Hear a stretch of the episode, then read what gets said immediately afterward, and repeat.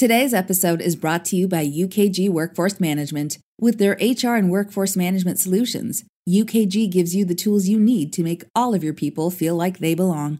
UKG, our purpose is people. Now, enjoy the show. Hello, and welcome to USA Today's Women of the Year, the podcast. I'm Connie Schultz, a columnist with USA Today. Women of the Year celebrates outstanding women across the country who have met more than their share of obstacles and mowed them down. These women have forged different paths to reach the height of their careers, and they are reaching back to pull others along with them. What an inspiring group of champions for change. This is our last episode, I'm a little sad to say. I sure have loved lifting the voices of other women. But as it turns out, we aren't done yet, and we need your help. We want you to nominate women in your neighborhoods, in your states, and in your lives who are making a difference. You're the experts here. Please go to the description of this podcast episode to nominate next year's Women of the Year. Today, we meet Melinda French Gates. Melinda first entered the public eye in the 1990s when she became an executive at Microsoft, where she worked closely with the company's founder, her former husband, Bill Gates. She's perhaps best known for her work in philanthropy through the Bill and Melinda Gates Foundation, at age 57, she is a global advocate for women and girls and has committed to donating most of her wealth before the end of her life. In 2015, Melinda founded Pivotal Ventures, an incubator company designed to accelerate progress for women, families, and people of color across the U.S. Her recent targets national paid leave, economic empowerment and employment for women, mental health of young people, and gender equality.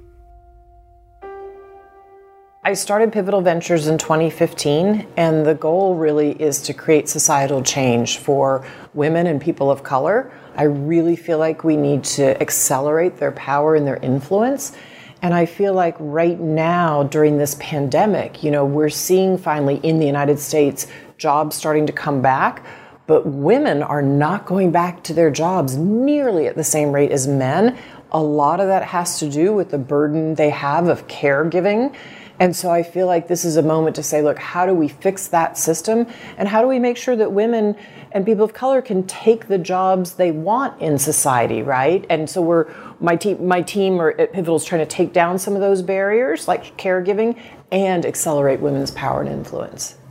I absolutely love the work that Pivotal Ventures does. Absolutely love it. And same thing global health, you know, at the foundation that's where my global investments are made but I've met so many incredible women around the world through my travels. I'm lucky enough to travel. And so it's a passion for me to figure out, you know, how do we help these women lift themselves up out of poverty? Because what I know about women is that when you invest in them, they invest in everybody else. They lift their kids up, they lift up their community, they lift up their society.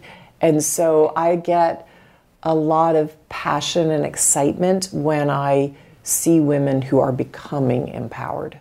We joined this effort late, it's been in the last five years, but working with them to get this on the agenda of the administration, of Congress, to say we need to make more investments in the caregiving system. We need a paid family medical leave policy in this country. We're the only high income country that doesn't have one. And so it means pushing those policy solutions forward. And I make investments in these partners and help, you know, organize the space to figure out how do we get these policy changes. How far do we have to go before women have equality in this country? Depends on who you ask, she says.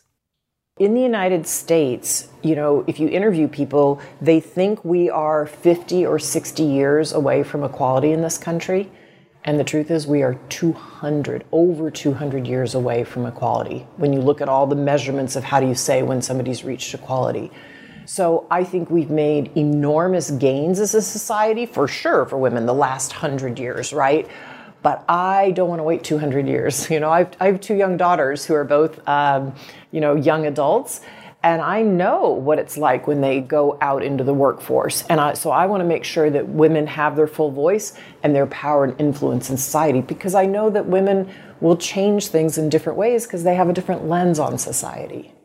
Melinda is a mother of three, including two adult daughters. Her message to them and to young women everywhere Own Your Power. I tell them they can be anything they want to be in this world, and there's absolutely no one that hold, should hold them back. And when I meet their friends who are running up against barriers in business at times, I'll say, Well, who's doing that? Why are they doing that? Did you negotiate your pay raise? You should have negotiated your pay raise, right? We have to, as women and men, support young women when they come up against these barriers. And the other thing that we do at Pivotal Ventures in terms of the specifics of how do you help women with their power and their influence, we're looking or investing in some very key sectors technology. It's pervasive in society. We have to have more women and people of color at the design table or getting their businesses funded because they've got a great idea, right, in tech. We're investing in finance because that's where the power is held. We're investing in media because media is who tells our stories, right? If we can start to make even more progress for women and people of color, things will change in this country even more quickly. Like every woman we spoke to, Melinda had role models to help launch her. Oh my gosh, my mom is my everything. You know, she was a stay at home mom by choice. However, once my parents set up this real estate investment business, she would work on that all day. Like there were so many things to do. You keep the books, you have to go do this, you have to meet a tenant. And yet, my mom was there for us kids. I still look back and marvel and I wonder how she did it. Like, I remember many times coming home from high school in the afternoon, just either exhausted or not sure what I was doing or crying about something. And my mom would pull up at the table, and I still love iced tea. My kids tease me about it. She would make us each a glass of iced tea, and she would sit down and talk to me and make it okay. And so you know, and my sister and I, who were older, we had my mom had two, my parents had two girls and then a gap and then two boys. My sister and I did helped my mom with a lot of the labor around the house and the work and taking care of my brothers. Um, and I'm very close to all my siblings now, but my mom was somehow there for each one of us. And to this day, I can pick up the phone and call my mom, and she is there. And that's an amazing feeling. I once did an entire TEDx talk on my friendships with women who believed in me before I believed in myself. So it was encouraging to hear how Melinda has forged enduring friendships that have kept her tethered to her greatest strengths, even in life's most difficult moments. I surround myself with people who have good values and are like minded in the sense of, you know, caring about others. And so a group of people that I can be authentic with and I can pick up the phone in tears and talk to them or say, Can we go for a walk? Um, and that they're there on my saddest days and my most joyful days, and vice versa. I'm there for them. They pick up the phone and call me. Um, without that group of people around me, friends and a few colleagues, I don't know how I would have gotten through some of my toughest days, uh, particularly in the last couple of years. When you are a person with the high profile of Melinda French Gates, your every move, it seems, is public. Certainly, this was true of her divorce. As someone whose first marriage ended in divorce, I appreciate her candor in talking about such an upheaval, including the good that can come from it. As I have learned, sometimes everything has to fall apart before we can see the bright new beginning waiting for us. Well, I mean, we all have low moments, right? I'm not happy every day. You know, I, you know, you turn on the news and you think, oh my gosh, what's going to happen next?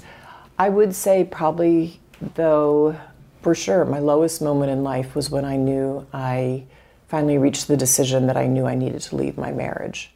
That wasn't something I ever thought would happen to me. It certainly wasn't what I thought on the day I got married. But I realized for myself I needed to make a healthier choice. And that was just a very, very sad day. Big change comes about in many ways, which is why Melinda believes in one on one mentoring. On an individual basis, I don't want to say too much about this girl, but besides having a daughter who's 19 and a freshman in college, there's another young woman who I also help sponsor as she goes through college, but not just sponsor in a monetary way, but you know, her emotions. I'm sometimes the person she calls, or I checked in with her by text overnight because she had a tough day yesterday. A lot of my son and both of my daughter's friends will come to me and say, Can you give me career advice?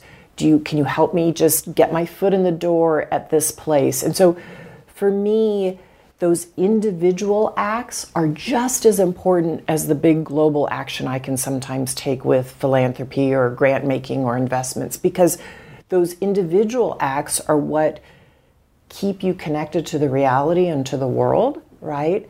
And then sometimes I'll see a young woman who's coming up, for instance, in industry and can't get any venture capital for her business, and yet her business looks like a fantastic idea to me. And so I'll invest in her company. So I believe that, you know, individual acts and even acts of kindness, just like my teachers gave me in high school, those can make as much difference as, you know, a large scale investment in somebody's business or a grant. Lifting up women requires us to set aside antiquated notions of competition that pits woman against woman and lets men off the hook.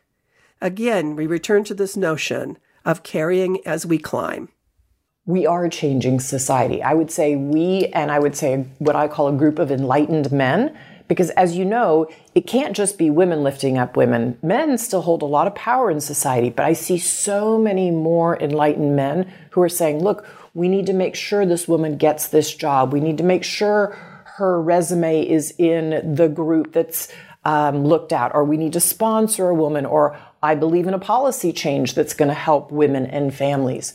So women to me are fundamental. You know, I hear a lot about past generations about women being competitive with each other. I don't see it as much, I would say, in my generation or younger. I see more women lifting up other women, right? You see Reese Witherspoon, who said, hey, there aren't enough different people in media who represent society or female stories. She goes and starts a production company, right? And she also lifts up other women. Or you see Ava DuVernay. She's saying, my gosh, you know, production and media doesn't look like the society I see around me. So let me not only be a producer, but let me actually start an, a, a company that creates more diversity for people of color in the industry. So, you know, Nancy Pelosi, I mean, she what she is doing or trying to do in Congress with these bills to make sure we do address caregiving. Um, I think women are fundamental to this conversation. I think women are getting higher and higher in their positions of power, and they're bringing up other women with them. This episode was produced by the incomparable James Brown. You can see USA Today's video interview and photo gallery and read my colleague Suzette Hackney's story about Melinda French Gates at womenoftheyear.usatoday.com. And you can see our entire list of national honorees there which includes one woman for every state in America. Please tell your friends about the podcast. We want more people to hear these personal stories from women who are determined to make a difference in the world. I'd love to hear from you. Tweet me at Connie Schultz and at USA Today or email us at podcasts at usatoday.com. Thanks so much for listening.